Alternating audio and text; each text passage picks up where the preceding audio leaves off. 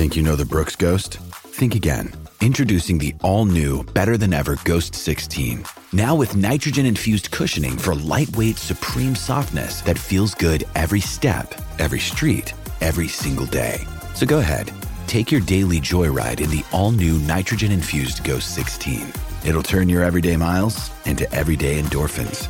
Let's run there. Head to brooksrunning.com to learn more. Another day is here, and you're ready for it. What to wear? Check. Breakfast, lunch, and dinner? Check. Planning for what's next and how to save for it? That's where Bank of America can help. For your financial to dos, Bank of America has experts ready to help get you closer to your goals. Get started at one of our local financial centers or 24-7 in our mobile banking app. Find a location near you at bankofamerica.com slash talk to us. What would you like the power to do? Mobile banking requires downloading the app and is only available for select devices. Message and data rates may apply. Bank of America and a member FDIC.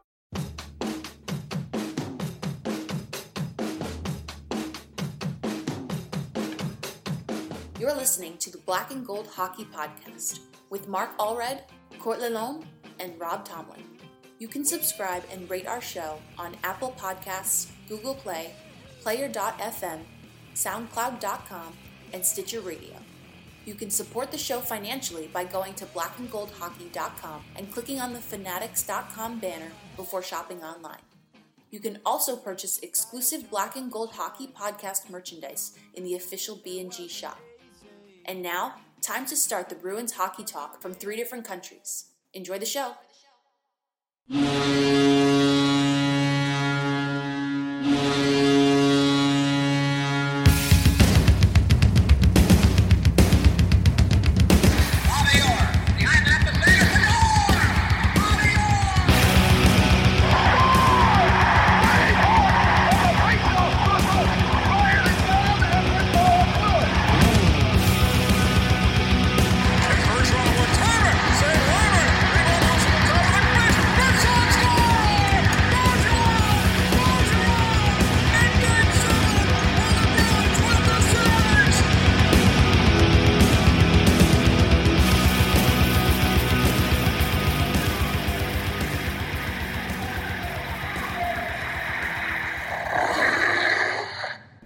Everyone's fans, welcome back for episode 90 of the Black and Gold Hockey Podcast. Um, we are back together. Uh, the world traveler Rob Tomlin has, has graced us with his presence. Rob, welcome back. Thank you. How was Poland again for like the 12th time this year? Well, I, I didn't go on holiday for like, what, 26 years, so I'm making the most of it now. So, yeah, it was really good. Nice, relaxing family time. Just what I needed. Awesome. And now time for busy time at work, so yeah. Good. We're glad to have you back, man. Oh, glad to be back. Don't worry about that. Court, how we doing, my friend? We're good. We're good. Good. A little tired. Daughter uh, is keeping us awake lately, but you know, it's life. Yeah, sorry to hear that, my friend. Yeah, there's no. It, it is what it is. Uh, we do have a jam-packed uh, show for you this this afternoon, um, and we have some very special uh, sponsorship uh, information that we got to talk about, but that would be a little a little further in the show. Um, as uh, Thomas Nystrom joined me a little earlier to let us know what's going on with uh, a new show sponsorship. So we're excited to have him on and to talk about that. So. Um, why don't we just take care of that now? Take um, we'll just hit, take a quick break and then we'll be right back and uh, we'll talk some hockey. And we got we got a lot of shit, a lot of stuff to talk about. Sorry, guys. Whoa. Dollar, dollar in the jar. Yeah, we'll be right No. back. Passion, talent, development. NCAA hockey offers all that, and its players graduate at a 90% rate. Nick Bjugstad. Backhand scores! Wow, what a goal! David Backes. And Zach Parise were stars on campus before the NHL stage. Whether you are a fan or a player, nothing compares to college hockey. Visit collegehockeyinc.com and follow at college hockey. Champions of the college hockey world! Hey, Bruins fans, as mentioned on the Black and Gold Hockey Podcast, um, we have some very exciting news. Uh, and and to tell us about this news, I wanted to bring in a spe- very special teammate to the Black and Gold Hockey Productions crew. Uh, his name's Thomas Nystrom, and he's the one that does all our website upgrades and and it makes everything really work to uh, to a T. So Thomas, welcome to the show. Thanks for having me, Mark. Um, so uh, we've been talking for the past uh, two weeks about uh, uh, show sponsorship, and, and I think it's, it's the appropriate time to bring you on and talk about the uh, exciting news that you have to offer. Uh, absolutely. Yeah. Um, as you know, I've been working at trying to get us some sponsorships on pretty regular basis lately. and one I kind of came across just for my own reasons. We were talking briefly about the idea of like hockey camps and whatnot and I came across one that does it all over the country. Uh, it's called Weekend Warriors. They're actually based out of Utah, uh, run by a really nice guy named Rick Parisi. And uh, noticed that, that they were coming to Shelton, which is uh, in Connecticut, kind of my home rink. And uh, also, they were coming to Boston, Buffalo, New Jersey. Like, they're coming around all over the place, uh, pretty much all spring into the summer.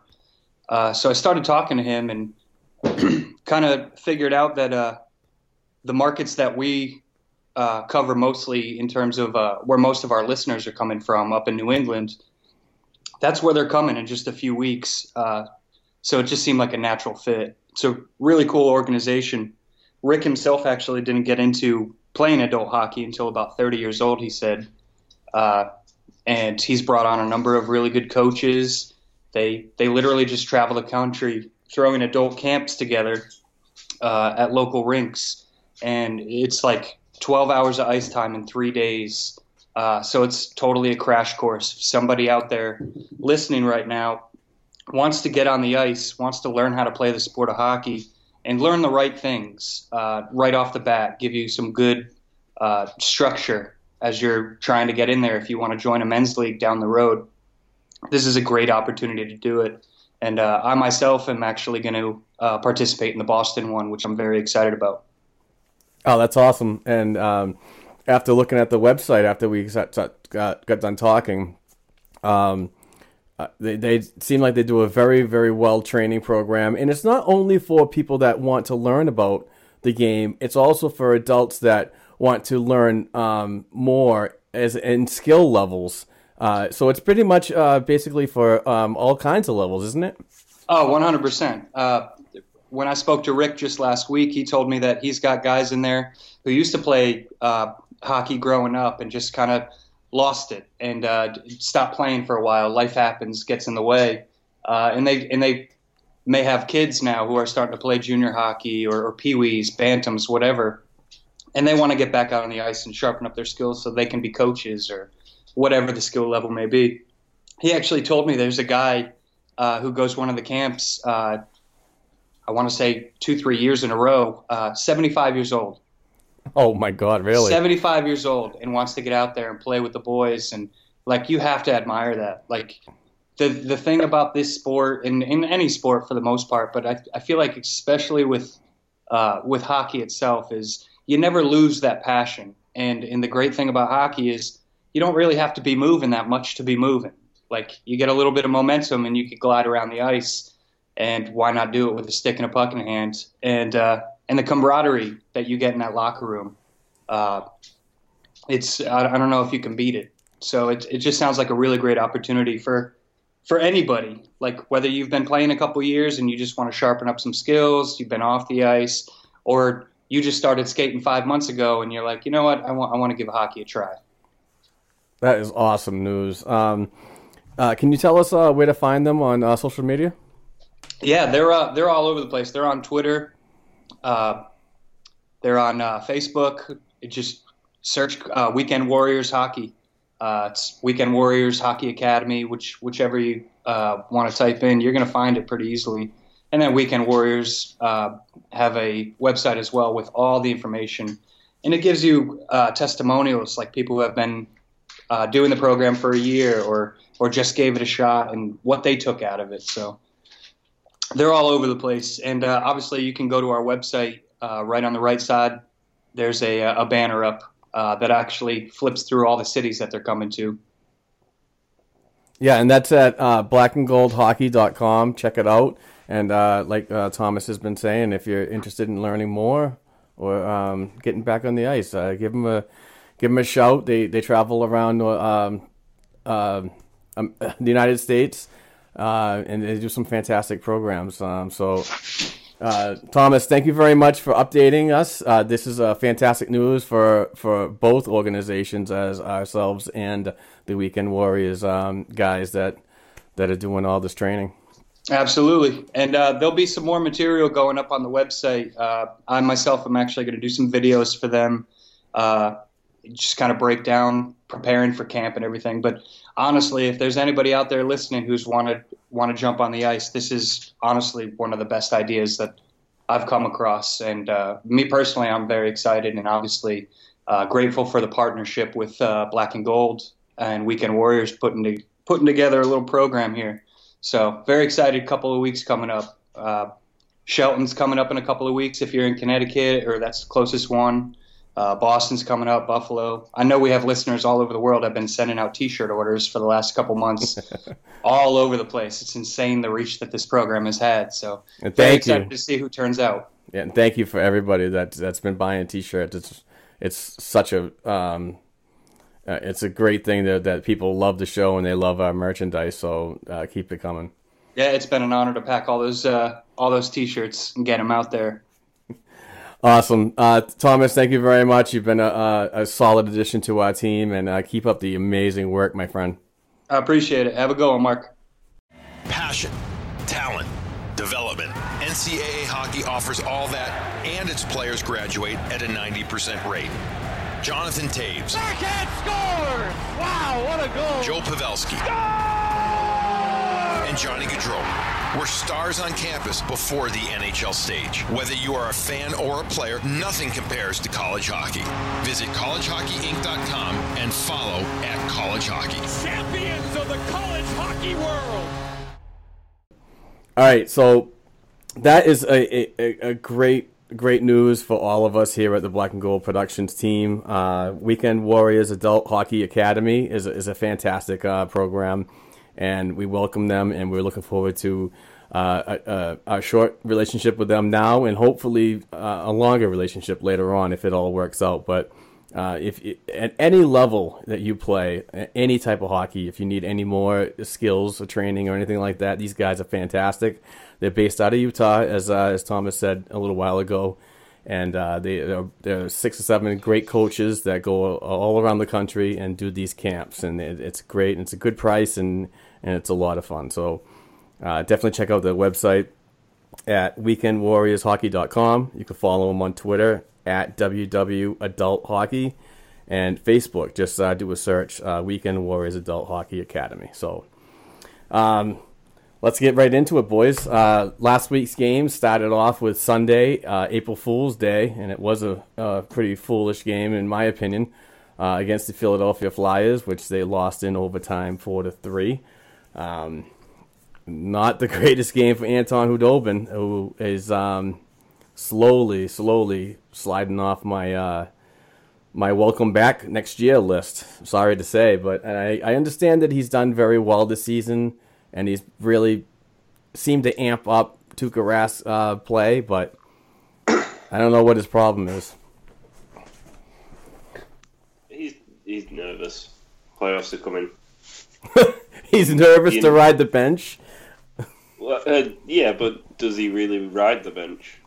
I I, I'm not sure. I in the playoffs, Yeah, he, I- he doesn't. He doesn't see the ice I don't see him. unless Tuukka Rask gets blown out. He does not see the ice. Cassidy's kind of made that clear. Tak- Tuukka's his guy. Yeah, I- I but just- if, just- they're, if they're like two games up, three games up, do you rest Yeah. For a game? Not at No. all. Not in the Okay. playoffs. I, I just, just from, ex- I don't know. I've never seen it happen. Yeah, it just it could. be. You never know. But Dobie played well last game, but as Mark was alluding to, before last game, he hadn't won a game in five games. yeah, True. Like he he put the he got the season back for them, one hundred percent. Played Yep, fantastic agreed. beginning of the year when when Tuukka, you know, sucked. There's no other way around it. But uh, oof, he's been uh, he makes these saves sometimes. Everybody's like, "Oh, it's fantastic save," and I just look, well, he was out of position and he had to get back. Yeah, that's I, I don't like. That was the whole Malcolm Subban thing for me. Everyone said he's a really good athletic goaltender. Athletic goaltender means you're out of position a lot. That's that's what that means, because you have to slide around to make your little flashy save. I'd rather see a guy like Tuukka who can cut down the angles very well. I mean, he makes the fancy save when he has to, but he doesn't do it often. And as you said last week, Mark, when you were talking about Tuukka, the thing about Tuukka is, he, and and Ronda was saying it too, how he plays his position so well that it looks like he's not putting effort in. It's just because he's that's the type of goaltender he is. He's all about angles. That's that's how he plays the game. Right. As a big body goaltender, that's what you got to do. Yeah, exactly. Yeah. He's not going to be making those diving saves. No, I saw him more positional, positional, and, and squaring himself to the puck uh, at all times. So, but and on Tuesday's game against the Tampa Bay Lightning, he, I mean, I can't blame this whole loss on him at all. I think the team was just really, really down, um, getting blown out four to nothing, uh, shut out for I believe the third time this season. Uh, just a, not a very not a very good game, and, and one that I thought was important in, in the standings. I mean, if if everybody's all up for that first place and, and Eastern Conference uh, title, that's all well and good. But I mean, I'm more or less the guy that's like, hey, we clinched a playoff spot, so let's go from here. Uh, but this is a game that I thought they could have needed, but um, you know, I thought they could be playing a little better, but. Yeah, and and Tuukka did let in two saw. Yeah, exactly. Question, questionables, but the team didn't score. So regardless whether if he lets in two bad ones, if the team doesn't score a goal, it's the team, as Mark said. Yeah. It's the team who loses the game. And Thursday they played the Florida Panthers, who they're going to match up again today. Uh, they lost three to two in regulation. Um, another one that, uh, that that's a definite one that we should have had, and and and that's three games in a row now that the Bruins have not. Um, they've earned points in uh, one game. That was the Philly overtime game, and the next two they have not. So, but uh, on Saturday night they they beat the Ottawa Senators five to two, and so which lines up for today's game and and the last one of the season. And this is the makeup game for I believe. Um, does anybody remember when the storm was? Was it February? Uh, January wasn't Is it? it January? Okay. I Yeah, I live in I live in January. Toronto, so Yeah, and I'm the one in Boston, and I totally forgot yeah, about it. like you guys lost power. Like I would think, you know, everybody would remember it. Hey, I didn't lose any power, but No, anyway. you didn't. Um, you know, it, it's just a makeup game. Unfortunate, it's on the back to back, but it's um, it's at seven thirty tonight against the Florida Panthers, and and we're gonna see. Um, it pretty much gonna be the same lineup as uh, last night. Maybe a couple adjustments. Um, Grizz Grizz comes in, yeah. So we'll definitely talk about that later on. and there's this pairing that uh, we should talk about. That it looks like it might be alluding to what they want to do. But Krug is going to be playing with Kevan Miller. Thank And God. Gr- Gr- Grizz, yeah, yeah, exact, hundred percent agreement. Like, thank God. Did that that play by Kevan Miller, like last night, Mhm. where he just walked up the sidewall, played it across. Oh no, it was uh, McAvoy, wasn't it? But it was a mirror image of what Kevan Miller did the other night. He's just he's so good when he gets that little bit of confidence. Just Mhm. like skate up the wall and make things happen. And I love the fact that he'll skate up the wall, get to the goal line, and just throw the puck in front. Because there's so many guys like David Backes that are deadly around that area. I, I'm, I love Kevan Miller at the moment. I think he's one of the best defensemen we've got. And yeah, I, I'm real impressed. I have not been the biggest fan, wasn't the biggest fan when he's uh, signed his extension, but I'm slowly buying into what he's done in his contributions to this team uh, moving forward. And right right now, I mean, if you're thinking about expansion uh, for Seattle, I mean, he's the guy that stays for me, and and and I would think that this would be probably I'm clapping. Adam McQuaid's last hurrah with this team. Or Backes. Why? What's the matter with Backes?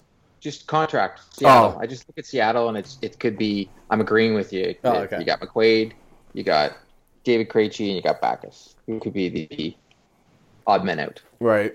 Yeah. Um, the playoff schedule has been somewhat released, and it's all going to depend on what happens today against Florida. And uh, The first two games are a lock, though, yeah, regardless who they play. um, if the Bruins win today's game, they play the New Jersey Devils. Is that correct? Correct. And that game is on Thursday, April 12th at 7 p.m. at TD Garden. If they lose today against Florida, they play Toronto. Thursday. Thursday at the same time Mhm. and um, at TD. So regardless, it looks like uh, the, the Bruins will have home ice advantage for the first round. The only difference I see in the schedule is when you go down to Game Four.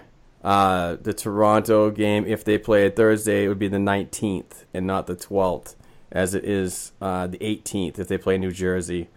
Yeah, the Jersey four. would be a Wednesday. That's yeah, I saw the same thing. I'm guessing that. I'm guessing that's got something to do with the Celtics being in the uh, playoffs as well. Not a basketball fan, not going to get into it, but Yeah, that's, and there's that's concerts. yeah, Concerts get other involved. stuff going on. So, um, it, it, I I know it's been going all over Twitter today and and and in the past couple days, but is there any matchup that anybody particularly wants, or just let's get in the playoffs and do it?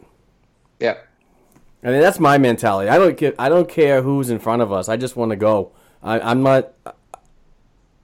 My my expectations of this team is I just want to see them get past the first round. I mean, I'm I'm one of those guys that saw the first round series last season, last year, and and it was kind of a, it was very bad for me because I, I thought this team would be a little better, but they were seriously outplayed by a a obviously more skilled and outplaying out outskated um, this Bruins team, the Ottawa Senators.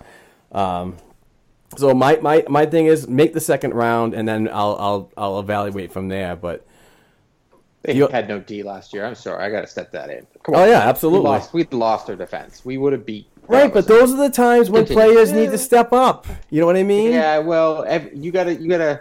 As I've t- I love you, Mark. It's just the stepping up thing. Sometimes when you lose those guys on defense, there's no more stepping up. What? Yeah, just, just who else is going to step in? They had nobody. They played Tommy Cross. yeah, I know, but the mentality all this season was one guy out, one guy in. One guy I mean, Not I at the mean, beginning of the year, it wasn't. yeah, I know, but it's I mean for a majority of the season, it's been like that. So I still I still get a little laugh when New York Rangers fans talk about the upside of Rob O'Gara. Oh, It, it was t- it was Tommy Cross that got called up last year. Exactly. that. Like, uh, I just don't see it. But but like Yeah, you were Rob. saying, like it does need to be one man down, one man up. But at the same time, I think the coach has to learn from the mistakes of last year, yeah, and so does the general manager. And they need to realize who in Providence steps up. But the thing is, this year you've got guys playing out of the mind in Providence. Austin Czarnik. Uh, you've got half of the roster of younger kids, and you've got all the guys that are filling in on um, amateur tryouts. So you can pluck guys from down there and play them up in the main roster. The main thing is this this playoff is if someone gets roughed up, they've got to answer for it, and they've got to play a physical game because they didn't do that last year when guys got hurt. They just they need to go out there and make sure that that player knows that if he hurts one of our players, that's it for him. yeah, So- and as as someone who lives in Toronto, the last thing I want to do is face the Leafs in the first round, and it. But I, I want to heed the warning. Be careful what everybody wish for. Everybody's losing their mind saying we need to, Toronto. Like so many people are already saying that we would lose to Toronto right away, which I, I don't care what happened in the, the regular season. But it would be nice for Tampa and Toronto because you're going to have to play one of them anyways. Be nice for them to play each other. And, you know, ho- hopefully we can take down New Jersey. But New Jersey's not a bad hockey club. Like they made some great additions at the trade deadline. And Taylor Hall has been playing. He's going to win the Hart Trophy. yeah, yeah. So, he's heavily favored for people. that. Keith Kinkaid, Uh, Rob and I talked about him last year, how we wanted the Bruins to pick him up, and now he's Cory Schneider is their backup goalie.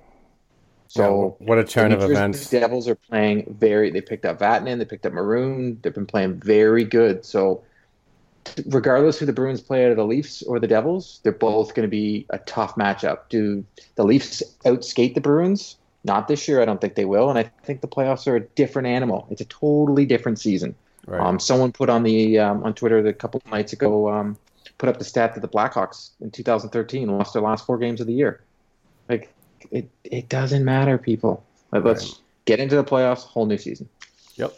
Exactly. Don't want to play the Leafs though. It's a true story. Just don't want I'd to. rather I'd rather play Tampa than both them teams. Yeah, seriously. Like I think that would be the probably better matchup for the first round. Because the way I see it, both New Jersey and Toronto are fast, young, and dangerous. Whereas Tampa, you kind of you know what to expect from them. I don't think you know what to expect from two teams that haven't quite made it to the playoff picture recently and are scary good. Because Toronto can just turn it on, and the same with New Jersey. Yeah. And did New Jersey and New Jersey we have you know the whole history of the Brad Marchand incident this year, and didn't they pick up Grabner too, who's like a Bruin killer? Yep. Uh, yeah, Like New Jersey's not a not this walk walkover hockey club. People are like talking on the uh, social media and um, all over the place, like we're gonna destroy these guys four games straight. no. It's- No, that that I just don't see it. That all remains The to be seen. The only thing difference between those two teams and Tampa is the defense and the depth on D. Mhm. Because Toronto's got terrible defense. yeah, but they're in the same boat as us. If someone goes down, who do you actually bring up? Because for the Bruins right now, if one D man goes down, it's probably Zboril that's coming up. Right. And then, like, where do you go from there? If another guy goes down, Jeremy Lauzon. Both guys not played NHL hockey at all. Uh, I just like they're in the same boat as us, so I think that makes them just as dangerous as the Bruins are right now. Yeah, regardless, I think we're gonna get past the first round, regardless who we play. Yeah. it's just someone's. Uh, I think it was Elliotte Friedman. You you got to beat the teams anyways to get there. You know, you got to win 16 games. Yeah. What does it matter? Yep. Um, and we we talked about the guys uh, down in Providence uh, with uh, Josh B today, and that's in the second hour of the show. So uh, he's the writer from uh, sh- shippingupthecauseway.com, and we had a good discussion about all the prospects. So we'll talk about that later on. So stay tuned for that. Um, uh, this week came out that uh, Rick Nash, and I, I kind of alluded to it when we when we had on um, Matt Kalman that uh, he's got a concussion and he's recovering from it, and he's just been on the ice for the the past uh, couple days. Um, Today too. yeah. So when he comes back healthy, and obviously it's it, it, it's it's ruled out that him and Corrali are not going to be in today's lineup. So as the you know the the first round of the playoffs sets to begin, uh, who takes his spot and who I mean, where's he going to go? So as of Well, just, I'll, Court can go. I think he's No, no, no. Go. No, that's what I said. Your name. Uh, if uh, if Nash comes back, he's going to be third or fourth line. Um, he doesn't fit in in the top two, top two lines. No chance. You don't take Donato and DeBrusk away from Krejci when they're playing so well. Uh, you you don't break up that first line because it's been one of the best first lines in the NHL all season long. To be honest, probably play with Backes on the third line. Maybe him, Backes, and Riley Nash as the third line. yeah, depending But on what happens when he comes back too. Yeah, and then you put a guy like Heinen maybe on the fourth line with Wingels and uh, it's it's hard to tell. Like other than him and Wingels, you got interchangeable pieces there. So, but the thing is, when they all come back, doesn't someone have to be sent down to Providence as well? Are we not Uh, over the you roster? can have a I believe you can have a bigger roster for the Yeah, playoffs. Black Aces. Ah, Yeah, okay. I don't think it matters, does it? I think you. How many people are you allowed to have? I don't. I'm not sure if there's a, an actual number. It might be, but I know that they can bring up a lot of guys that. Uh, Yeah. If if Providence wasn't involved in the Calder Cup playoffs, then Czarnik would be on the roster, I right, believe. right. Yeah.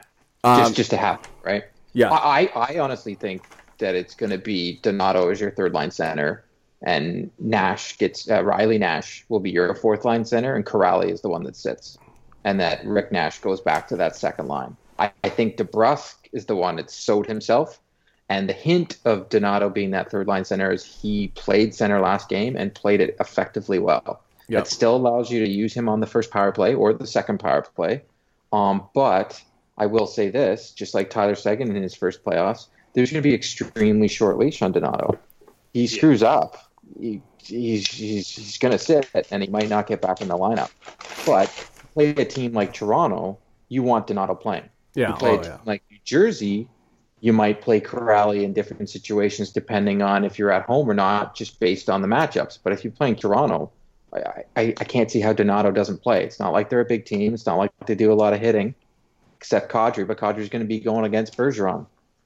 Yeah, I'm looking at the uh, the lineup that Jack Edwards uh, put out before last night's game, and you don't, in, in my opinion, you don't, you don't mess around with the chemistry that the top six have right now. But uh, on the third line of Heinen, Backes, and Acciari, Acciari will. and I I think Acciari and Schaller, K- Colby Cave's gone. Brian Gionta's probably not going to play. I think Acciari and and Schaller are going to be uh, in and out of the lineup, possibly in the playoffs. And and, and that Acciari spot on the third line could be easily taken by Rick Nash because Rick Nash is one of those versatile players that could play on the left side and the right side, preferably on the right because of his shooting. Um, but I don't know. I mean, I, I like the things that I see. I like the depth of the team, regardless of, of who's playing. But uh, you, you when you're going into the postseason, you definitely want guys that that you know have been together for a while, and I wouldn't want to shu- shuffle lines around too much. But you know, and, and then they go into you know Kuraly. Kuraly's returning soon. He's been skating, so I mean. It's, it's, it's a tough one. I mean, this is a good problem to have, even though that I can't figure out what, what, what the best lineup's going to be. You know? Mm-hmm. Yeah. But it's it's a lot like the situation of last year when you know McAvoy was signed. We're like, well, well, we don't. Everybody, some of us saying he should be in the lineup right away. Some people were saying he's not injury, but Donato has now already done what McAvoy did and come into the lineup. Yep. and it's I just see it. I, I see the leash being very small. Um, like I said about the second, I just see it so hard to take him out of that lineup. Like, it's just Donato. I damn, he's just that good, Yeah. He plays a heavy See, I don't know. and he's played in the Olympics, and that's huge. I don't know if he plays third line center. Maybe they just unleash him and say, "Look, play hockey." Like, what's it's the playoffs. Yeah, yeah, don't like, don't think about it too much. Just go out there and do what we know you can do. but if that had guy, when he's let loose, is deadly. like think about that third line of Heinen, him, and Backes in the playoffs. It's disgusting. You'd have him and Heinen playing with the puck. You'd have Backes digging out all the corners. It's just Then like when we had Hyman's shot recently has been ridiculous. Mm-hmm, Snipes. Snipes. Yep. And he loves that blocker side high. Like he loves coming in off the right wing. And then you'd have Nash with DeBrusk. 'cause I know we're talking about chemistry, but when Nash was on that line, he played extremely well with them. He did. Yeah. Yeah, like he we did. remember we were at the game mark and we- I was we were up in the box and I was like, oh, Nash is gonna paw one. Boom. Yep. Like that line played very well together. And then you had that would give us like disgusting three lines, like disgusting. It's still pisses me off that DeBrusk d- did not win the seventh player award. Oh, 'Cause Oh yeah, you haven't been here to. like, he's like the Bergeron of the offensive zone. How many takeaways does he have on a night? Or Riley Nash, just just not Yeah. McAvoy. Just digging in the corners. Like that guy is relentless. It's like he's constantly playing for a place in the lineup, even though he's guaranteed time. I, I just think he's for what he is for the first year guy in the NHL. Played amazing. Can't wait to see him in the playoffs. Um, one thing that I've, I've really noticed about this uh, Bruins team on on the defense, especially, and I'm and I'm not overly sure if this is because of their three game losing streak last week, but Brandon Carlo was injured on the uh, last day of the month of March with a pretty gruesome injury and kind of fell apart kind of a little bit. But is it now showing the importance of Brandon Carlo and, and how bad people really crapped on him uh, or, or continue to? And, and, and, for, and for the record, uh, you know, people that are applauding an injury like this to get him out of the lineup is you're just a jerk. You're a moron. I, I have gotten tweets saying that oh it's about time he got out of the lineup and it took an injury. That's just not right, man. I mean, this guy's a human being and he plays a role on this team regardless if people like him or not. And I just think it's really asinine that somebody would would go out uh, out of their way to say something like that. It's it's a bit of a mix of uh, the Bruins definitely missing Brandon Carlo and the fact that he played that like pivotal role, and I think like your middle pairing right side is has always been a guy who's played the penalty kill and played a lot of five on five minutes, and it, it's hard to like switch those guys up. I mean, you see it when uh, when even when like a guy like Adam McQuaid goes out of the lineups, like the shots, uh, the shot blocks per game went down tremendously. Yep. Um, I, I just think it's the same with him. He puts his body in the way all the time. Um, he's great on the penalty kill, especially the second part of the season, that second half. Um, I think he's the most unlucky guy ever for it to happen to him two years in a row at the same, same point. corner. Yeah, same exactly. place on the ice. Yeah, that was Well, weird. While it was happening, they were digging the puck out the corner, and as he twisted, Jack Edwards was just saying, like, "Oh, that's the same place that he injured himself last year," as he was going down. And I was like, "Oh my god, jinxed, jinxed him. It's not good." But he's going to miss the whole playoffs, all playoffs. That's bad. Yeah. I Yeah. feel so sorry for the guy because he's worked his ass off the last month. So, Yeah, And, and he's and he's key for the penalty kill. Like key. oh, yeah. especially if Chara takes a penalty. And he can play we've minutes, right? Like the, Yeah. the playoffs are all about minute crunching, and Carlo is a guy that can play a ton of minutes. And and someone was I was talking with someone on Twitter today, and they were they brought up the point that um, about how you know it's people dump on him because he's not that flashy guy offensively, so they they don't don't not they notice his mistakes. It's just like I I notice uh, Grzelcyk's mistakes a lot, and you know people forgive him for his mistakes for his offensive ability, but they don't do that for Carlo ever. It's just unfortunately now you're noticing how much we're missing him, but I know we're gonna. I think Kevan Miller could be that role in the playoffs, especially if we look at last year. Miller had a fantastic playoff. McQuaid actually had a fantastic playoff till he got hurt. So McQuaid can slot into that Miller spot, and then you have Krug play with Miller, and it looks like Cassie's going to try it out tonight anyway. He's going to have Krug play with Miller. And I think you tell Miller as well, no, no fighting. Like, let guys like Adam McQuaid deal with that. Like, I want to see him kept healthy and kind of babied a bit. Because if you lose Kevan Miller, who plays your top four, Holden on the offside, like, I wouldn't like to see a guy play the offside during the playoffs because we've seen quite a few mess ups on the uh, D to D passes. So uh, it's just like everyone's worrying now. Like everyone's picking apart every little thing that could happen to the Bruins, and maybe they do sail through the first round. But if injuries start to happen, then panic in the teams are going to set in because they'll think back to last year and what happened. So, and that's never good.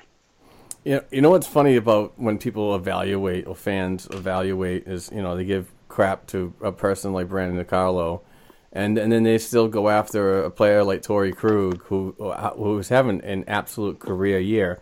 And believe it or not, there's a lot of people out there that I mean, I mean, hockey personalities that have mentioned uh, to Torrey himself that you know, you know, there's there's some Norris considerations there. Yeah. It, it might be a little out of the realm. He might be way lower ranked, but it, he, he's being spoken about it, and that that is just that that's good things to hear uh, from a defenseman that of his uh, offensive ability and his and the way he transitions the puck out of the defensive zone. I mean, he's not a bad player as everybody seems to think he is, or most seem to think he is. I, I just like the way that the, the, the, the this Bruce Cassidy system allows the defense to to to handle that puck instead of uh, you know a Julien system where it was like, oh, let's skate a little bit, but let's look back and see if we can pass it back and and you know not get in that neutral zone just yet. These guys want to take the puck and move it out and, and create something offensive. Yeah, and I think Krug's quarterback the power play better than most defensemen in the league. Yeah. Um, you, you see that with McAvoy playing the second power play unit most nights. Um, like McAvoy's a very gifted offensive weapon, especially on the power play, but Torrey Krug's by far better this season. Um, I, I think he's one of the most undervalued defensemen in the league when you look at him, and especially as an undrafted player that we paid nothing for. and his cap's not too bad either, Oh, and his terms not too bad. I mean, I I just think if you didn't have him right now, and you've only got one more year of Chara left, that left side would look really really bad. So I think I think during the playoffs as well, it'll play a big role because that power play needs to keep putting pucks in the back of the net on a nightly basis. yeah, and, and and look at look at the difference between 2011 and this year for this upcoming playoff run. They they scored one power play goal in the whole playoffs in 011, right? Yeah. And look at the power play now. And then you think Yeah. about the offensive, you know, not not the special teams. Get away from that for a second, but look at how many 30 goal scorers were on the 2011 team. Do you guys know how many? Two. One. M- Milan Lucic. Oh, And look how many we That's have this year, and then you look a little deeper and look how many 20 goal scorers we have. I mean, if you look at it, Look how that, bad that guy is this year. Yeah, right? Oh. He basically wants out of uh, out of Edmonton, practically begging to get out. You're talking about Milan, right? I- oh yeah. Okay. He's, he's, uh, he's dog shit this year. That that last- that contract was awful. oh yeah. But that that's also on him. Like he accepted that. Yeah, and, and Chiarelli gave it. Yeah. Well, he you guarantee I guaranteed that he was going to Edmonton when that happened because I was like, Jarrell's just going to pay him so much money and so much term, and he's not the player that everyone thinks he is. Right. I remember like just tweeting Edmonton fans that were trying to justify it, just going, "I'm a Bruins fan. Don't even try." Like, it- no, the, it, it- he's starting to goon it up as well again. Yeah. Well, trying to. But the problem is the NHL isn't like I, I so many people are the playoffs are a little bit different. There's going to be more hitting, but so many people are like, oh, when McCade's out of, the- uh, McQuaid's out of the lineup during the season this year, they're like, we need the toughness. What do you need the toughness for? Yeah, I don't get that either. It, it's Who- speed and skill now. That's, yeah, that's the thing. and especially at- if we play Toronto in the first line. Sheesh. Yeah. Oh yeah. If you had slow but tough guys, you'd be dead in the water in the first round. Really bad. But like other guys have stepped up with the toughness, I think, this year. Like you, you do get it from all up and down the line. Look at that fourth line. How many hits have they got this season? And you need more toughness because Adam McQuaid's out of the lineup? No. No way. You got players like David Pastrnak throwing down a fight a couple games ago. Oh yeah, and then uh, oh, like that was against uh, oh Girardi, wasn't it? Yeah. And Kucherov wouldn't go with anyone. Oh, I can't wait till we see the Lightning in the playoffs. Oh, Kucherov is going to get just drilled by someone. And I don't mean that in a way that I want him to get injured. I just want to see him get pushed about because he's a little POS. So, yeah. Um, speaking of end of the year uh, events, um, the the NHL named um, a new award that's going to be presented at the uh, the award ceremony in Las Vegas this year uh, in honor of uh, Willie O'Ree and. Um, uh, The I'm sorry we didn't put you in the Hall of Fame award. no, it's the Willie O'Ree Community Hero Award. I'm well it- aware. I know. It's for um, uh, players in the league that go above and beyond outside the rink uh, in their community. So, um, huge congrats to him. Uh, well deserved, and hopefully, hopefully, like Court alluded to, it's it's a step to him to get into the Hockey Hall of Fame.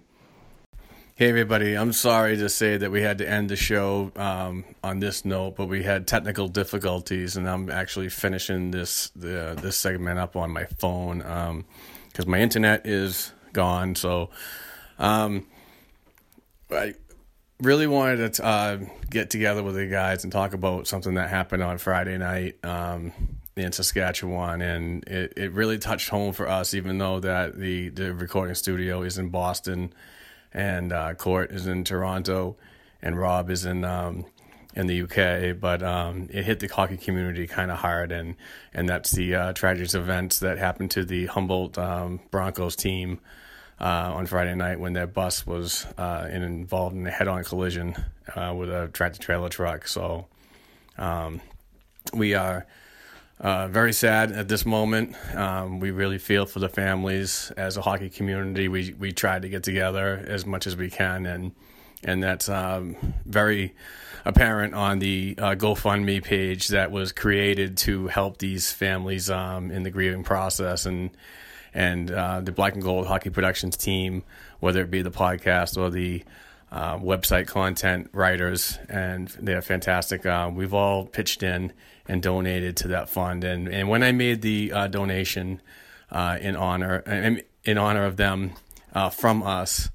Um, it was at a little over a hundred thousand dollars, and right now it's I think I believe it's approaching almost four million dollars, maybe even close to five million. But um, kudos to everybody that that uh, has donated, and um, you know I just like I said, I really feel bad for those families, and, and we do come back together as a hockey community, and you know it's it's a hockey family. So uh, again, apologize for the the way the show ended, but. Um, please stay tuned for um, my interview with uh, with um, Josh, he, the writer from uh, shippinguptoboston.com, and um, he does a fantastic job, and he's been joining us every week. So um, we'll be right back after this short break. Passion, talent, development. NCAA hockey offers all that, and its players graduate at a 90% rate. Johnny Gaudreau, Backhand scores! Wow, what a goal! Joe Pavelski, and Shayne Gostisbehere were stars on campus before the NHL stage. Whether you are a fan or a player, nothing compares to college hockey. Visit collegehockeyinc.com and follow at college hockey. Champions of the college hockey world! Puck gets under the skate of Nicky Petty, and Jack Studnicka, shorthanded breakaway, scores! Tucks it in underneath Cole Cece, and it's a 1 0 Oshawa lead. Peter, now McLeod mishandles, and Donato tries to make a pay. Here's Donato. In deep, Ryan Donato curls and scores! A highlight reel goal for Ryan Donato. to make something happen. Goes to his left, in front, and that's Trent Frederic on the one-time redirect. Frederic with his fourth, and Team USA now up eight to two.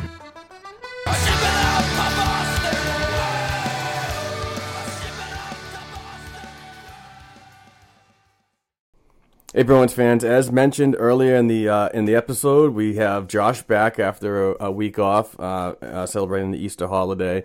Uh, you can find him at Two Causeway on Twitter, and please follow his blog. He does a great job on uh, Providence Bruins updates on on a weekend basis. Uh, at um, I'm sorry, shippingtocauseway.com is where you can find Josh's work. Josh, thank you very much for joining me today. Mark, I'm so glad to be back. It's nice to finally do this again. I felt a little weird last week not getting our prospect talking, so glad to be back. We've got a lot to talk about this week. Man, you're going to be suffering over the off season, man. oh, I know. I, I'm not sure what I'm going to be able to do, but I mean, fortunately, in July we got a dev camp coming up, so even if I don't, we don't manage to get creds to that, still plenty to talk about. Kind of, it'll be a nice overview of all the prospects in one spot. Oh, definitely, and uh, we'll be sure to because uh, we're prospect guys. We'll be sure to um, dive into the the draft development camp. Um, oh yeah, exactly. So the draft. This there's oh. a couple things for the for the um the off season to touch on, but but um more more or less it's going to be a nice break for us before we uh, get into the 2018-19 season. So um, a lot of good things happening especially down in Providence, where we're going to start our conversation today. Um, on April 3rd, uh, a, morning game uh, at the Webster Bank Arena with the uh, Providence Bruins played the Bridgeport Sound Tigers. Uh, Bridgeport walks away with a 3 to 2 uh, victory, uh, starting off in the first period with no scoring. second period, Providence gets on the board from eight, Adam Parrell's eighth goal from uh, Colton Hargrove at 9:57. Jump into the third period. Uh, Providence Colton Hargrove scores his 15th from Trent Frederic at 6:12, and that was it for the Bruins scoring as they take the three to two loss. Uh, Providence shots on goal, uh, 34 to 25. I'm sorry, 20. Providence had 25 shots and Bridgeport had 34. Uh, power play opportunities were 0 for 1 for the Bees. And Vladar gets the loss. He is 2 2 0 this season, stopping 31 of 34 shots. And there were 7,451 screaming kids at the arena that day. Did you did you watch the game? I did. I did not like what I saw from the team that day. It was uh it seemed like they did not come out with any urgency or any. It seems like they were still in bed. Basically, they did not seem like they were prepared for that game. Yeah, I I, I did not watch the game because I had to do my my uh, regular forty hour job, but I did listen to it, and it, and even though we got the the Bridgeport Sound Tigers feed because uh, the Providence Bruins don't have a radio program anymore, uh, it just seemed like. It, eh, the bees weren't weren't all there like you like you mentioned, and um, even though it came from like that that that Sound Tigers feed, and they weren't overly biased, you know. Um, they they weren't saying very good things about the way that the baby bees played, nor the way that that that uh, the Sound Tigers played, because I thought that they played a little sluggish themselves. Very uh, untoned game, if you can if you understand what I mean.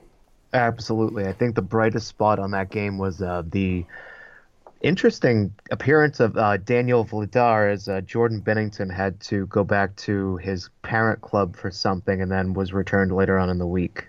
Yeah. Um, if I'm not mistaken, he left for personal reasons. I think that might have been something uh, to do with his family.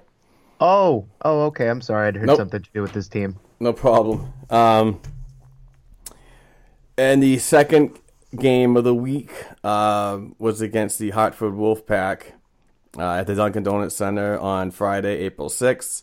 Uh, Providence beats up the uh, the, the pack uh, by the six to three score. Uh, the first period, Anton Blidh scores his first from Hughes and Studnicka, and with that Studnicka assist at 7:59, I believe that was his first professional point. Is that it correct? Was. All right. It was. It was. I believe he got two points that night, if I was looking at the score sheet correctly. Yep. pull that back up. Yeah, he got a secondary assist and then a primary assist, if I'm not mistaken. Yep. Uh, in the uh, again in the f- first period, Jordan Szwarz scores his 21st uh, from Fitzgerald and Czarnik at 9-10. Uh, the second period, Providence Fitzgerald scores his 18th from Czarnik and Postma on the power play at 258. And Providence gets on the board again with another goal from uh, Fitzgerald, his 19th at 8:37, which is unassisted. And one more for the second period because it was a very, very entertaining uh, frame. Providence, uh, Trent Frederic scores his third from Hargrove and Peril at 10:42. And jump into the third period. Providence, uh, Austin Czarnik scores his 22nd from Studnicka, as you mentioned, at 15:53, and that ended the game for the Bruins um, on the goal department. Shots on goal for Providence was 39 to 21. Uh, power play opportunities, one for five for the Baby Bees. And goalies, uh, Zane McIntyre got the victory, uh, stopping 36, 37 of 40 shots. And there were 8,879 fans at the dunk that night. So My that was. and I were two of them. Oh, yeah? You, went to, you guys went to the game, huh? That was such a good game. Yeah, we. Um, we had a couple of flex tickets left over from our season ticket membership. So uh, yeah, we in fact we're catching we literally are catching every single game in this weekend series, which is awesome. We'll be we were there yesterday and Friday, and then uh, today at against Lehigh Valley. Oh, that's cool. Yeah. So. But yeah, I mean, Friday night's game was so entertaining to watch. I mean, it was another one of those great start games where you have barely sat down in your seat and then immediately Providence is putting up goals on the board, which is what they really needed to do because they took advantage of a Hartford team that seemed to have the same kind of start that Providence did in Bridgeport on the Tuesday game. It seemed like they were a little disorganized, a little kind of disinterested almost, and then Providence scores two quickies, and all of a sudden it's 2-0 going into the first intermission, and it that set the tone for the about that set the tone for about like till midway through the third period when Hartford started to find a little rhythm to their game. But even so, I mean, McIntyre stopping 37 of 40 shots is impressive because he might have let in three goals, but his save percentage was still, I believe, uh, 0.925 if I'm correct counting things yep. properly. But yeah, he did a he did a great job that night. Nice. Yeah. And uh, the last game of the week uh, was uh, Saturday, April 7th, um, against the Bridgeport Sound Tigers. Seems like we're playing these guys so many times. It's ridiculous. But uh, the Baby Bees walk away with a 4 2 victory at the Webster Bank Arena. Uh, the first period, uh, Jeremy Lauzon, one kid that I've really followed since he left the uh, Corvette Bainji Junior Hockey League at the Noranda Huskies, and I probably hacked the shit out of that. Um, got his first goal, which is uh, is good for him and his confidence. Uh, really uh, good goal coming in and pinching in down low, um, with uh, uh, Cam Hughes and Trent Frederic uh, assisting at 6:29. So hopefully one of many for him. I have a thought on that, but I want to let you get through the rest of the scoring before we kind of chit chat about that one. No problem. Uh, jump into the second period. Providence, uh, Colton Hargrove scores the 16th from Parallel and Zboril on the power play at 8:52, and Providence uh, Paul Postma gets his first as a Providence Bruins player from Hargrove and Studnicka at 17:05. Jump into the third period. Uh, Providence workhorse and, and point leader Austin Czarnik scores his 23 from Cross and Postma on the power play at 10:59, and that would do it as the Bruins win four to two.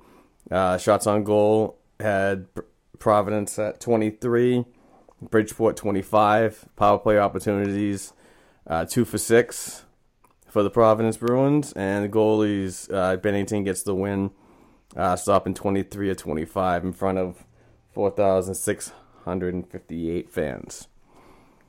Um, I'm I'm actually impressed that that number was that high because it really did not seem like there were that many people there at the at Webster Bank Arena yeah, last night. I watched the game and you saw a lot of blue seats. Um, oh yeah, oh yeah. Uh, uh, I mean, yeah, it's it was it was a little sad, but anyways, on my thought, um, it's a more technical aspect of the game. It seemed like Providence was activating its D incredibly well last night. Hence the goal from Lauzon kind of knowing when to pinch and when to join the attack. And then you had Paul Postma, who was, if you watch the goal, he was kind of walking in as he was taking that shot, putting himself in a perfect position to light the goalie up, and it was it was amazing.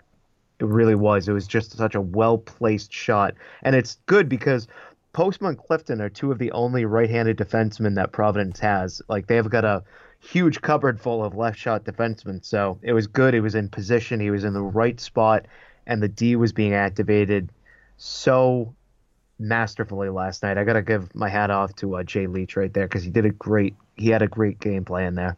Yeah, definitely. Uh, the Providence Bruins have four games remaining, starting today at 3:05 against the Atlantic leading and second place team in the Eastern Conference, the Lehigh Valley Phantoms, uh, at the Dunkin' Donuts Center. Uh, as it looks right now, per AHL.com website, the Baby Bees will play the Wilkes-Barre Scranton Penguins in the first round of the 2018 Calder Cup playoffs. Um, this is going to be exciting. I mean, I'm looking forward to to what's going to happen um, in the in the Calder Cup playoffs for this uh, Providence Bruins team. Um, and they actually clinched with last night's win. Um, and they've only missed the playoffs uh, five times in the last 26 years of of uh, existence. So, um, lots of good things uh, happening.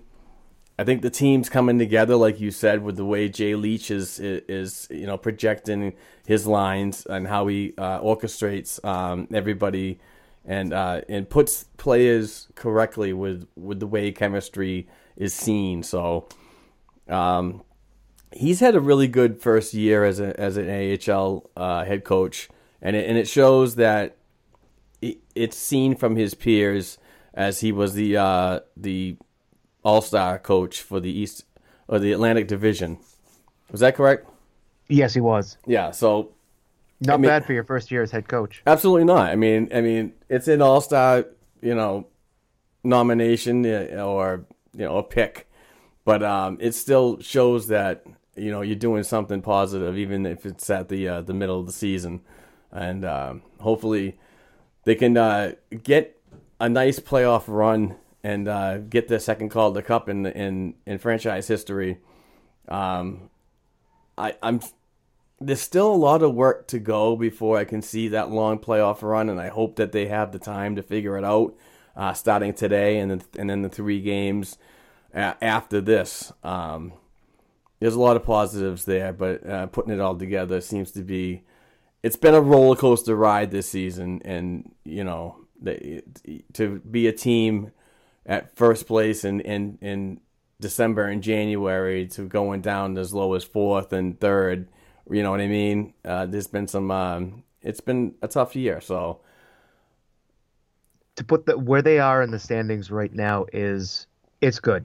I feel like, like you said, there was kind of some inconsistencies, but as the year has worn along, the newer players have stepped up their own level of play. They've stepped up to the challenge and answered it pretty well since that disastrous January where they had a terrible record and yeah. it's it's showing now. I mean, now they're cha- kind of challenging for second place if they can manage to win, I believe th- at least 3 out of the next 4 games, I think they'll be in a great spot to challenge for uh for second place, give them home ice advantage over Wilkes-Barre. And honestly, if they don't have home ice advantage against Wilkes-Barre, I'm not worried I've seen them play Wilkes-Barre enough this season to know that I think Providence has the edge in a season like that because they won the season series with Wilkes-Barre by virtue of points. Therefore, I'm I'm assuming I'm projecting that as it has been this season, thus it will be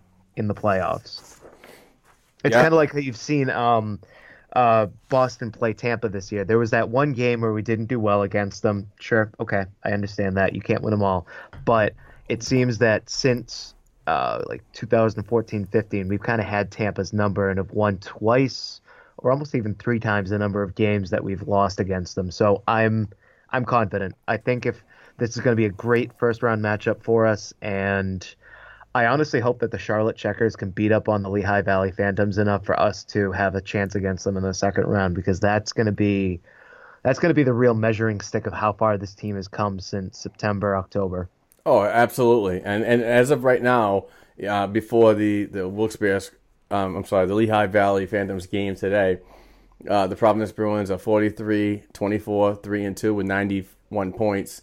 Third in the Atlantic, fifth in the East, sixth in the AHL. So they are, like you said, in a in a pretty decent um, uh, area when it comes to playoff talk, and and definitely um, that, like you said, that that measuring stick is going to be the teams that are going to be outside of that first round when they go and meet them in the second round, and I and I definitely think that uh, Lehigh Valley will be there. And uh, if Providence can get past Wilkes-Barre Scranton, um, that you know, there's a great, great odds that they're going to face each other. And and if you can win a series like that against a very, very talented Lehigh Valley team uh, that is coached by former Providence Bruins uh, head coach uh, Scott Gordon, um, you you will definitely cater yourself into a good situation against a team in in the East like like Toronto or oh yeah you know I mean you're gonna have those teams in the conference finals like like like they did with uh, Syracuse last year. I mean, even though Syracuse trucked over the Providence Bruins on the, you know, the that was a pretty bad series in my that opinion. Was brutal. And that was brutal. And honestly, and I'm not a very big guy on Zane McIntyre, but I, I he did not have a good series at all. And and I'm, and his defense in front of him didn't either. I understand that it's a team sport and everything like that, but when you look at the way that goals were given up in that series, I was just blown away by what I saw during the regular season, what I saw against Wilkes-Barre Scranton, uh, the Hershey uh, Bears, and then going into um, a conference final like that, and you just kind of fold. It was uh, a little disappointing, but hopefully that team can revive itself and, and get back to at least the conference finals, if not make it to the uh, the Calder Cup final, uh, regardless of winning or not. Absolutely. I think the additions of, um, honestly, even though they're on ATOs, I think the additions of Studnicka and Keyser will actually benefit the team. Yeah. Especially I... Studnicka. My goodness. He's been playing. He, he, his first game was he was a little timid, even though he got two points. He was a little timid, kind of a new new new surroundings, new settings, but he jumped right in and it seemed as the game wore on, he just became more and more comfortable with it. it looked like Leach was kind of letting the leash out with him because at first he didn't get a lot of shifts, and then it seemed as as the time progressed, it was it was more and more as the trust kind of grew between player and coach. Yeah, exactly. Um, I think Sneak is a, a fantastic 200 foot player. I watched him many, many times. Um, I mean, he was a 2017 uh, second round pick from the Bruins, so I've actually paid a lot more attention since he got uh, selected in the June draft of uh, last summer. So mm-hmm. I've had a whole season under my belt to at least get um, 30 of the 60 or 78 game season uh, to watch him and uh, and and properly evaluate. And well, not properly evaluate, but give my un- unprofessional opinion about what I see and, and and my evaluation of a player like that and like I said, 200 foot player, good vision, great hands uh, in exactly. close, uh, gets to the net.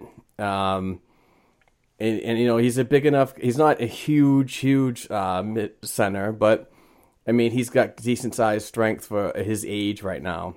Exactly. Yeah. He's playing, it seems, outside of his frame. He's got kind of a bigger presence than his frame would uh, I guess allow might be the correct term here, yep. but he's just playing yeah outside of the out like out and around. He's he's got more range than he than you'd think he would. He's he's very he's good with his hands, like you said, in close. Him and Frederic are really good at that. In fact, just kind of that ability to uh, stick handle in a phone booth almost. And yeah, I'm I'm really excited to see Studnicka, especially so close. It's nice to be able to instead of having to travel to Oshawa to be able to see him in my own backyard, basically. Yeah. And and very important to note, and, and I'm gonna go off on a little rant right here because it, it just aggravates the crap out of me. But in certain websites out there, they they hear something and they would jump on it, and I respect that. But a lot of them just have to take a couple minutes and relax and breathe and just research a little further into into things before you publish them. Um, a player like Studnicka and Keyser, they're not permanent players now. They're not moving up They are 19 years old. There's a there's a uh, an agreement between the Canadian Hockey League, which is made up of the Western Hockey League, the Q, and the O. And they all have an agreement that if you're under 20, 20 years old, you either make the NHL roster or you're sent back to your junior team. These two players, and also uh, Cedric Pare, who plays for the uh, St. John Sea Dogs, was involved in an article from a, a similar website saying that he's coming to Providence on a permanent thing. Just because they're on ELCs doesn't mean they're staying permanently. I, I don't understand why people can't get that.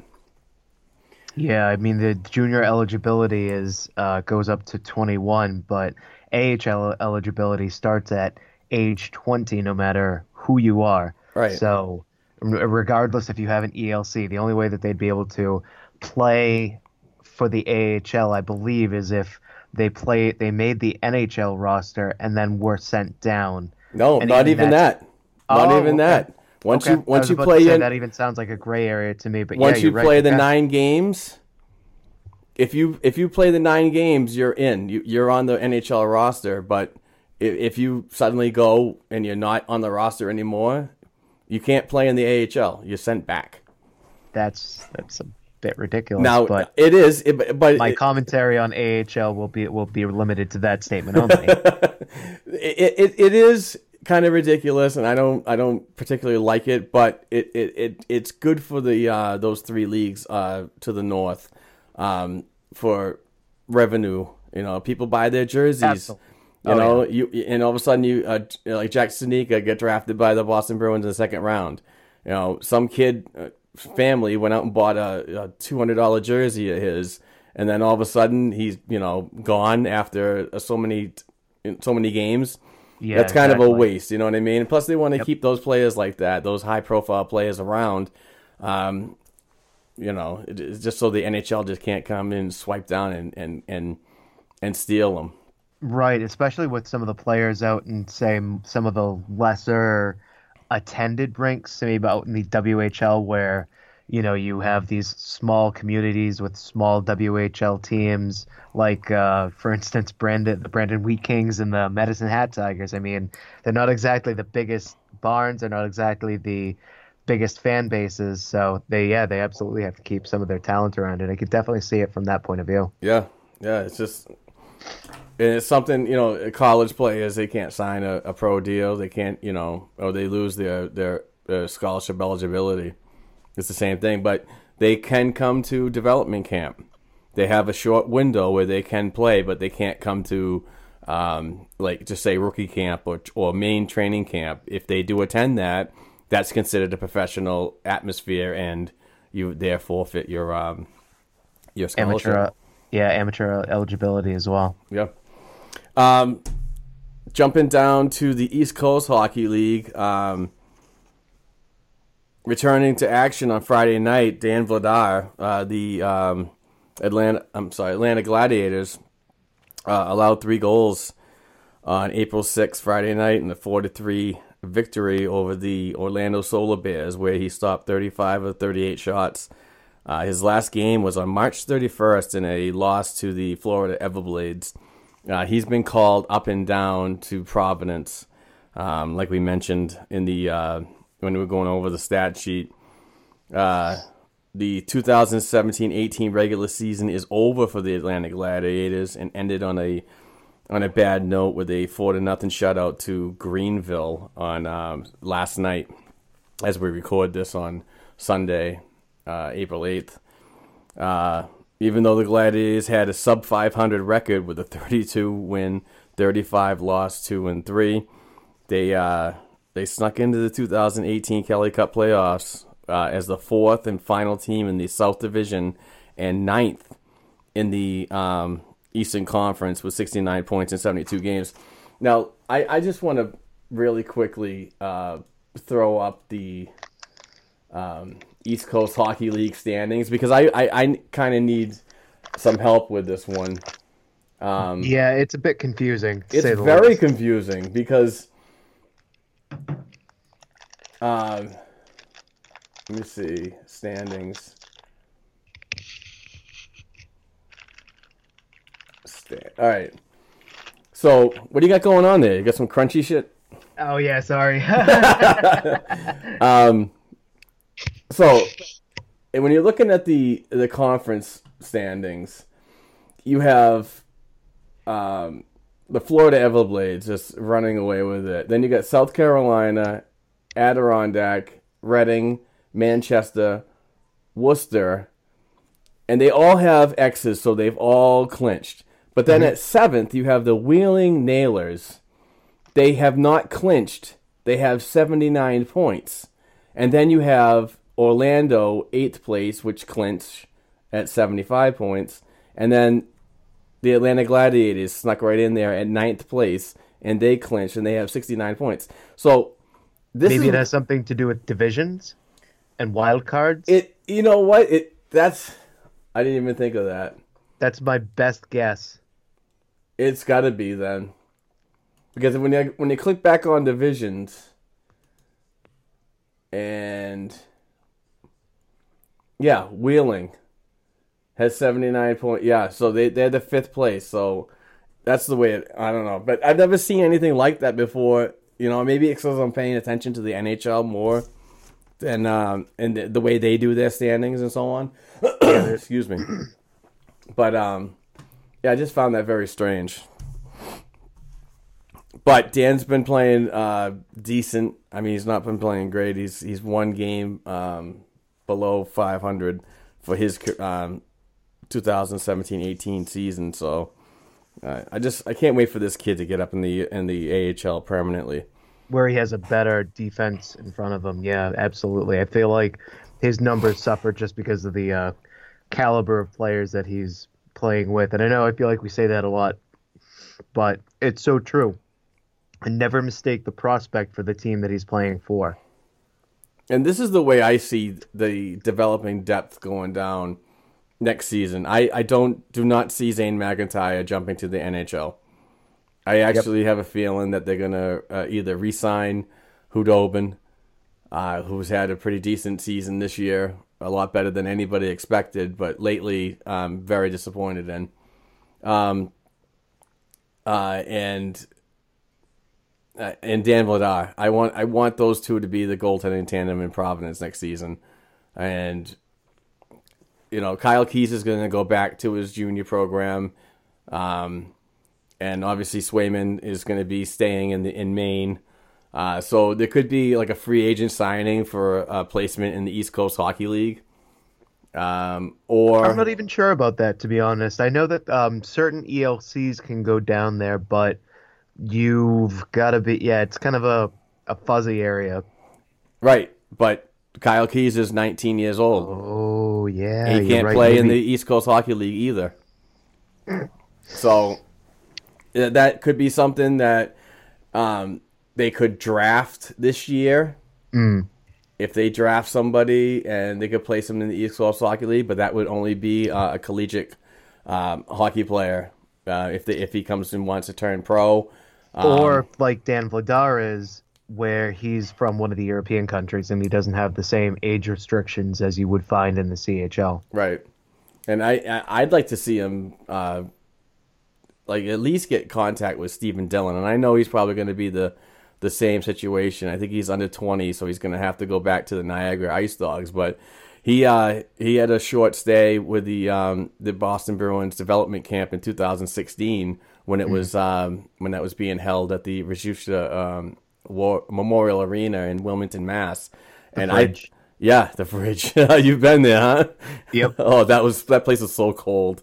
Um, July, it's a hundred and something outside, and it's freaking like three degrees. Yeah, three degrees inside. Uh, but I thought it was he's a big kid. He plays the the, the cr- down low crease very well, uh, and he's having a decent season for the Niagara Ice Dogs this season. That uh, beat the um, Oshawa Generals in the first round to move on to the second. So, Mm. um, I don't know. It, he still remains undrafted for two straight years. So the Bruins could either draft him, or they could just outright sign him if before anybody else. But I don't know. It remains to see what happens with uh, Atlanta. um, next season. I, I do believe that the agreement with them with the Boston Bruins has one more season, and uh, there could be an opportunity that right around September or October, the announcement is made that they they could possibly move to the Maine Mariners. Exactly. Yeah, I've got a lot of people who are really hoping for that because that would open up two avenues of you can go see Bruins prospects exactly developmental leagues instead of having to you know just wait till they come around to the Bruins if if if, if they even make it. Yeah, and I've done a little bit of research and and listening to, to some podcasts um, outside of the Boston market, and um, I've heard that uh, Daniel Briere, former National Hockey League player, he's the uh, the general manager of the Maine Mariners, and even though, and I know a lot of people have reached out to me and said you're absolutely wrong, the uh, Maine Mariners are owned and operated by the Philadelphia Flyers. That might be true, but the Philadelphia Flyers already have an East Coast Hockey League franchise and the Reading Royals. Mm-hmm. So this is a franchise that they built up that they're ready to move on from. So it is a great possibility that the Bruins could be in in the mix to have them uh, based out of Maine, which is perfect for me because I can get on the train in Exeter and head right up to uh, Portland to cover them. And uh, yep. so, as much as I want it to happen for my travel, uh, uh, you know, my travel ways, it's it, it, I'd love to see it around here. And I was kind of hoping that Worcester was going to be a, a Bruins affiliate. I mean, everything lined up to just the way that the owner was a season ticket holder and a good friend of the Bruins and, and, and his local ties to being from around here. I believe he's from the Beverly area. Um, you know, I, I, just thought that that would line up and Worcester would be another one that you can get to easily, uh, or I could get to easily. But unfortunately, the um, it didn't work out. So I'm I'm holding my you know crossing my fingers and toes for Maine to come because I think the the uh, Cross Insurance Arena is a, is a great place to go and watch a game. I went there a couple times to watch the Portland Pirates and Providence Bruins play. So, uh, and Portland's a great up and coming city. Uh, a lot of great places to have a couple beers. Absolutely, and I love beer. Um, so the only other prospect that I really got to talk to right now is uh, is Daniel Bukac. Um, and he's plays for the Brandon Wheat Kings, and they are down in the second round series, um, two to nothing, uh, after beating the Medicine Hat Tigers uh, in the first round, uh, four to two, in that series. Bukac has uh, his only has one goal in the 2008 playoffs, WHL playoffs, uh, in his first round against the Medicine Hat Tigers, which was his first career playoff goal. Um, the Wheat Kings come home for the next two games starting on April 10th at the uh, Westoba Place in Brandon, uh, Manitoba. So, uh, best of luck to him as he continues to go on and uh, hopefully um, challenge his Brandon Wheat Kings challenge um, the next couple of rounds to get to the Memorial Cup that's coming um, to Regina this season. And uh, they'll be celebrating 100 years of Memorial Cup success.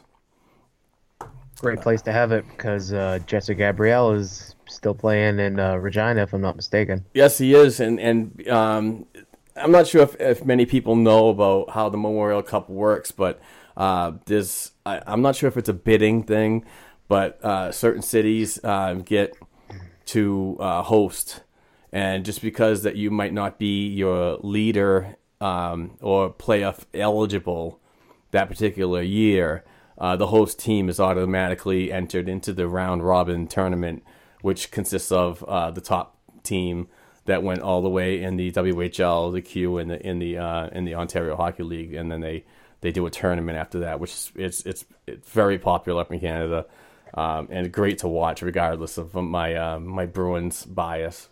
Um, yeah.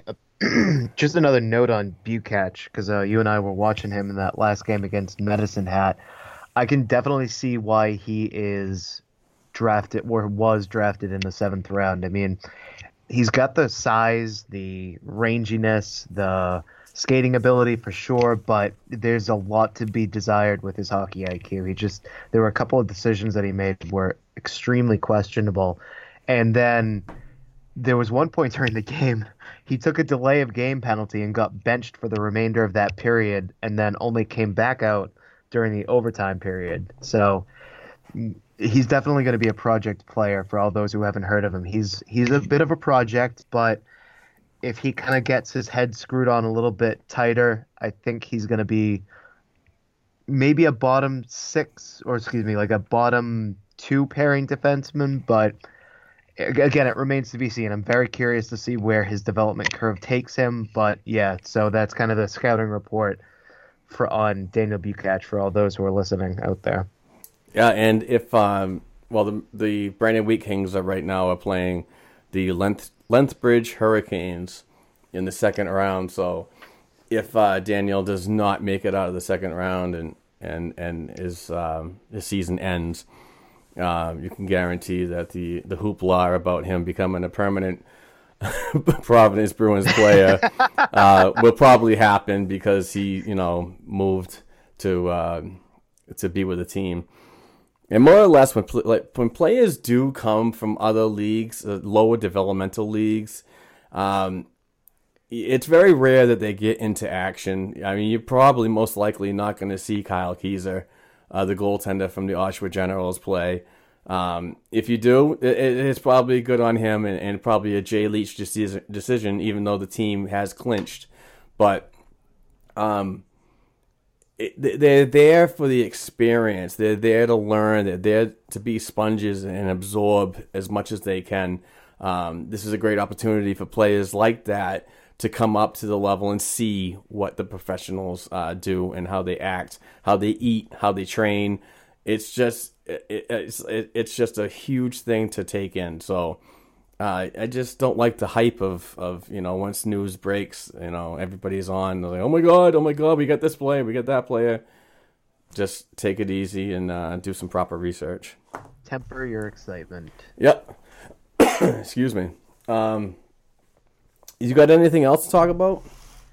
Not really. I mean, I feel like we've kind of covered most things. I mean, I'm I'm really looking forward to these last four games of Providence. I'll be uh, attending two of them, so it'll be good to kind of get a feel for how the team has been, how the team will be playing into the uh, playoffs themselves. Um, two games I'm going to be at this afternoon against Lehigh Valley, and then Friday evening against the Charlotte Checkers, who are actually below Providence in the playoff standings. Um, I'm, you know, I'm hopeful for this team, but at the same time, I'm kind of guardedly optimistic. I guess is the best phraseology to put it because there's a lot of new talent. I mean, I I believe this current crop of drafts draft prospects is the largest that they've had to deal with in a while, and during some of the past couple of games, Jay Leach has dressed 10, 8 to 10 rookies, which is a significant amount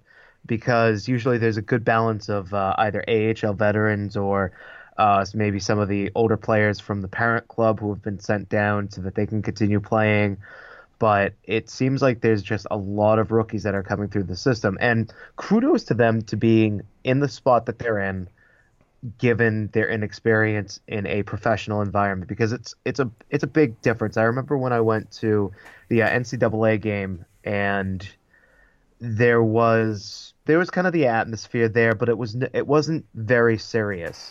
There was a uh, you could people were playing. There was an intensity, and I don't mean to say serious that people were weren't were taking it flippantly, but there was there was a, a very distinct change of tone between attending the NCAA game where I was media credentialed to last night being at the professional league where everything was there was just there's a lot more involved in it. It seemed like everything was taken a lot more seriously. It seemed like people were uh, like the, the, routines and everything were guarded as a little bit more sacred. You know, the players weren't out and about. I remember when uh, we went to the NCAA game, a lot of the players were stretching just kind of in the stands. And with the uh, AHL game last night, everybody was kind of sequestered in their locker room areas. There was of it was a it was a very it was a much more strict environment. So I'm I'm glad to see a lot of the kids coming in and a lot of kids embracing that and being able to, and doing what they did. So I don't know. I'm I'm excited to see where Providence is going to go because it's gonna it's gonna it's gonna determine who's going to make the club next year because we've, they, they're probably going to be a lot of vacancies as we've talked about in the past where you have some of the uh, bo- maybe bottom six guys rotating out, playing themselves into bigger contracts. So a lot of spots are probably going to open up from on the big club roster. So you're going to see a lot more of the experience, maybe more NHL ready guys start to get real long looks at the NHL level. So all that to say, I think this playoffs is going to determine a lot of who makes the jump next year. And credit to these guys for putting themselves where they are now. I mean, that's it's great to see them come in from the developmental leagues where again, maybe the tone is a little bit different than the professionals and now being able to embrace their new roles and run with it because I mean, when you have the inconsistencies that you do with maybe some of the younger players, you could fall off in the standings pretty quickly. And credit to them, they were at first at one point, like you said, and then unfortunately dropped down a little bit. But still, they're putting themselves in a good position. I really hope that over the next four games, Providence can manage to lock up that maybe second spot in the uh, in the Atlantic Division and turn the handle and see what happens when they reach the playoffs. Yeah, and I just pulled up Cap Friendly real quick, um, and just looking at uh, players that are probably not going to be in the fold with the Providence Bruins next season.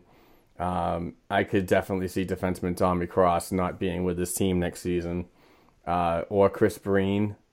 Interestingly enough, I haven't thought about Tommy Cross when you're done here. So finish your thought, and then let me uh, roll back to that for a moment. I see uh, Chris Breen, uh, both both Tommy Cross and Chris Breen are 28 years old. I just don't see them as a as a mix in, with this uh, as players. Um, Austin Czarnik, uh, that remains to be seen. I think I don't think he'd want to sign uh, as a UFA uh, again to be in the the American Hockey League. I think he's ready for the NHL, no doubt. and I think that he'll get a better opportunity, like we've said in previous podcasts um, with another NHL franchise. Uh, Paul Postma, definite not going to be here next season. So, uh, mm-hmm. and Kenny Agostino, I do not see him returning at all. Um, uh, disappointing season, in my opinion, coming from yep. a uh, an AHL uh, scoring title down to. Um, I, I, really don't know. I, I really can't say how. I just I thought I expected a little more from him um, signing an NHL deal, and I'm actually very surprised that he he cleared the waivers. But I mean, there's there's there's five opportunities that are right there from, in my opinion, uh, that could create space from other players, especially uh, current ones on ATLs, like you said, um, uh, Trent Frederic, um, uh, Cameron Hughes, um, and I'm probably missing one more, but um, you know, those guys, uh, uh, they're East entry level contracts kick in officially next season, so uh, they will definitely be in the fold. But uh, go ahead uh, on the Tommy Cross thought. So last night I was actually talking to Josh Ho-Sang, who's one of the Islanders prospects who's down in Bridgeport right now.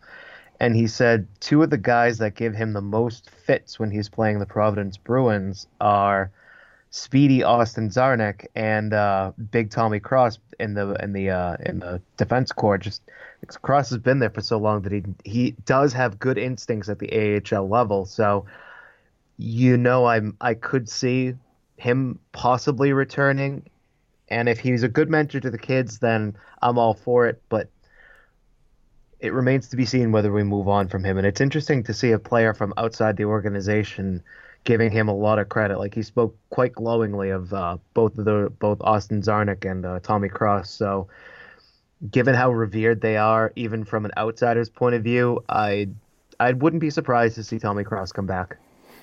Yeah, I mean, like as a leadership thing, I mean, you look at Chara, what he's doing in the NHL right now. I mean, signing mm-hmm. an extra year, um, but Chara's played very well.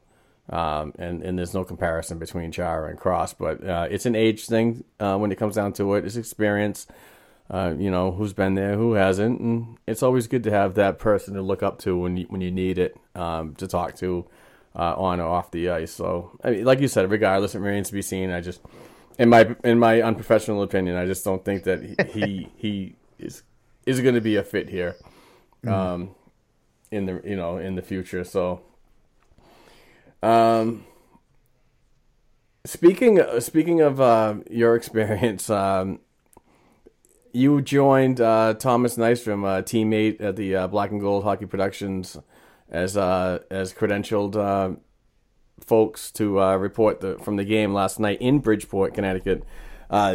How'd you travel down? Did you take a train or did you drive? Nope. Uh, my wife and I just packed up the car and uh, drove the two hours down to Bridgeport.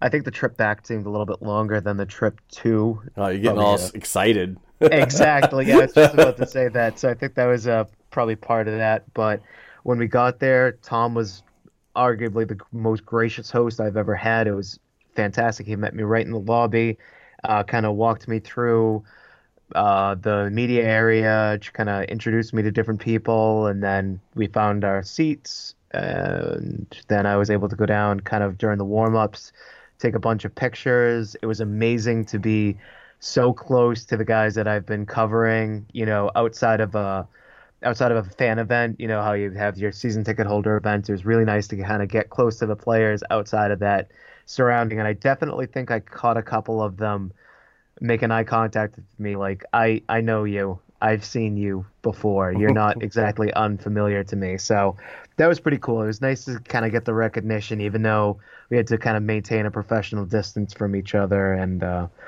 yeah, after that, I mean, Tom and I just sat up in the press box. I got to say that the Webster Bank Arena has amazing sight lines from the press row. Oh, it's way So- better. It's way better than the um, than the uh, the dunk. The dunk. The dunk. Absolutely. The dunk placement is terrible.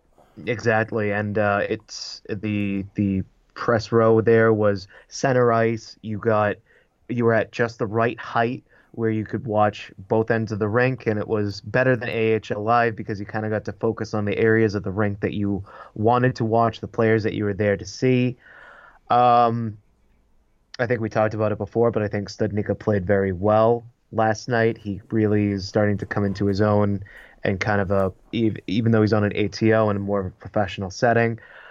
Uh, but the game was played out extremely well. There was a lot, surprisingly enough, there was a lot of food there. Um, I wish I hadn't eaten during the trip down because there was some really well-made food. So I got to really uh, give props here to the Bridgeport organization for providing a lot of great amenities. I feel like their whole media organization, even though it's kind of a, a small group, I got to say they do a very good job of it. And if I haven't said it enough, I thank them so much for their hospitality and for just kind of the whole experience there. It was a, it was a great, it was great to finally kind of get into that media role and figure out, as I was kind of saying to you before the show, uh, before we started talking, just how how to go about being a good media professional. So I, I appreciate them and their staff for just kind of guiding me where I needed guidance and for letting me kind of explore on my own where I wanted to. So it was overall a wonderful experience. I got to say, it was just I, I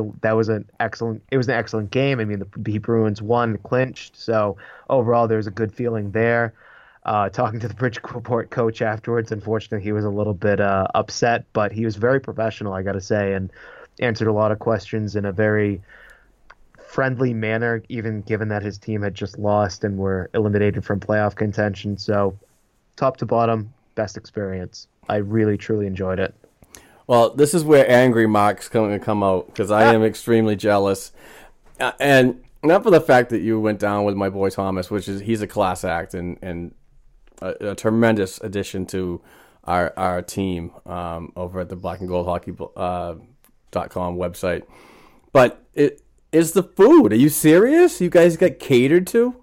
It was yeah, it was catered. all right, all right, all right, all right. Here's my experience at the Providence Bruins. When I was up there, and I, I didn't stay there very long. I did my walk through and met everybody, but I wasn't allowed to stay because uh, technically I am considered not working media. So, um, but I did have, um, you know, I got into the building for nothing, and I also was able to um, do my coverage from the stands. But even though the tickets were given to me for free uh, through the uh, the organization, uh, but when I did go up to the press box, there was popcorn and water. That's that's kind I'll, of. sh- I'll I'll show you a picture. I'll tweet it out to you uh, my, my, about my experience. It just said, you know, please help yourself to, to Providence Media, and and that was it. And at that time, at that time, I felt really cool. But until now, you're telling me that you know you guys are getting like a top notch meal in in the Bridgeport media area. I'm just kind of pissed off now. yeah, I think I'm gonna. I'll try to save the uh, the, the little video that I took. And, uh, I, did, I took a look. Yeah, I was like, I was kind of panning across it, looking at it. I was like, "Are you freaking kidding me? This is amazing." man. Amazing." Uh, now, I, now I'm looking forward to getting down to Bridgeport next season. Hopefully, I can have the same opportunities as you did with Thomas. So, Absolutely, I'd definitely love to coordinate like a trip between the three of us. oh, that'd be badass. That'd be to- badass. Yeah, just to kind of get all of us in the same room, just kind of have a good time together and uh, do some work on the games and such. Yeah, it was a it was a truly great experience, and I I have nothing but good things to say about the Bridgeport organization. I really appreciate what they do and how they go about it. That's awesome. Well said.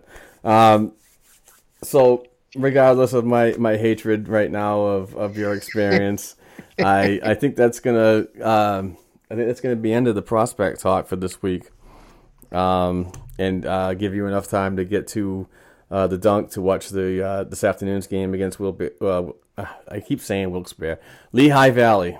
You uh, you actually had me confused there for a second. I was like, Oh. wait a sec. You know Which what? it- see, you know what it is? Is I, I think I have a little d- dyslexia. Oh, Uh, yeah. It's it's the it's the wording of each franchise. So Wilkes Barre, Scranton, Lehigh Valley. There's like the, you could say that in three words each of Mm-hmm. them. So I get them screwed up. I always say Wilkes Barre all the time is my go-to because of that. Yeah, exactly. I know. I've, I've I've come up with a couple of different names and acronyms and things like that for my blog when I'm just feeling lazy. So I get how you feel. All All right. right, Mark. Thanks Th- so much for uh, chit chatting with me this week. Yeah, Great time as always, and uh, looking forward to next week. I'm curious what we're going to be talking about next. I know. 'cause- hopefully, we have some things to talk about. I'm hoping it's it's definitely going to be uh, Providence Bruins related, uh, but um, hopefully, you know, you know, a player like Daniel Bucat move on uh, to the another round. So we'll, we'll just see from there. And, and yeah, uh, well, it'll it'll definitely be a, a show done from show notes instead of just memory because uh, I feel like the notes are going to be kind of the meat of everything that we're going to go on next week. Exactly. There's not as much to talk about, unfortunately. But till next week, my friend, it was so good to talk to you, and uh, thanks for humoring my stories about amazing media food. Yeah, please don't forget to follow uh, Josh on Twitter at Two Causeway, and uh, please uh, check out his uh, blog, uh, shippinguptocauseway.com. He definitely does a fantastic job updating Bruins fans. So until next week, my friend, take care, and thank you for listening, everybody.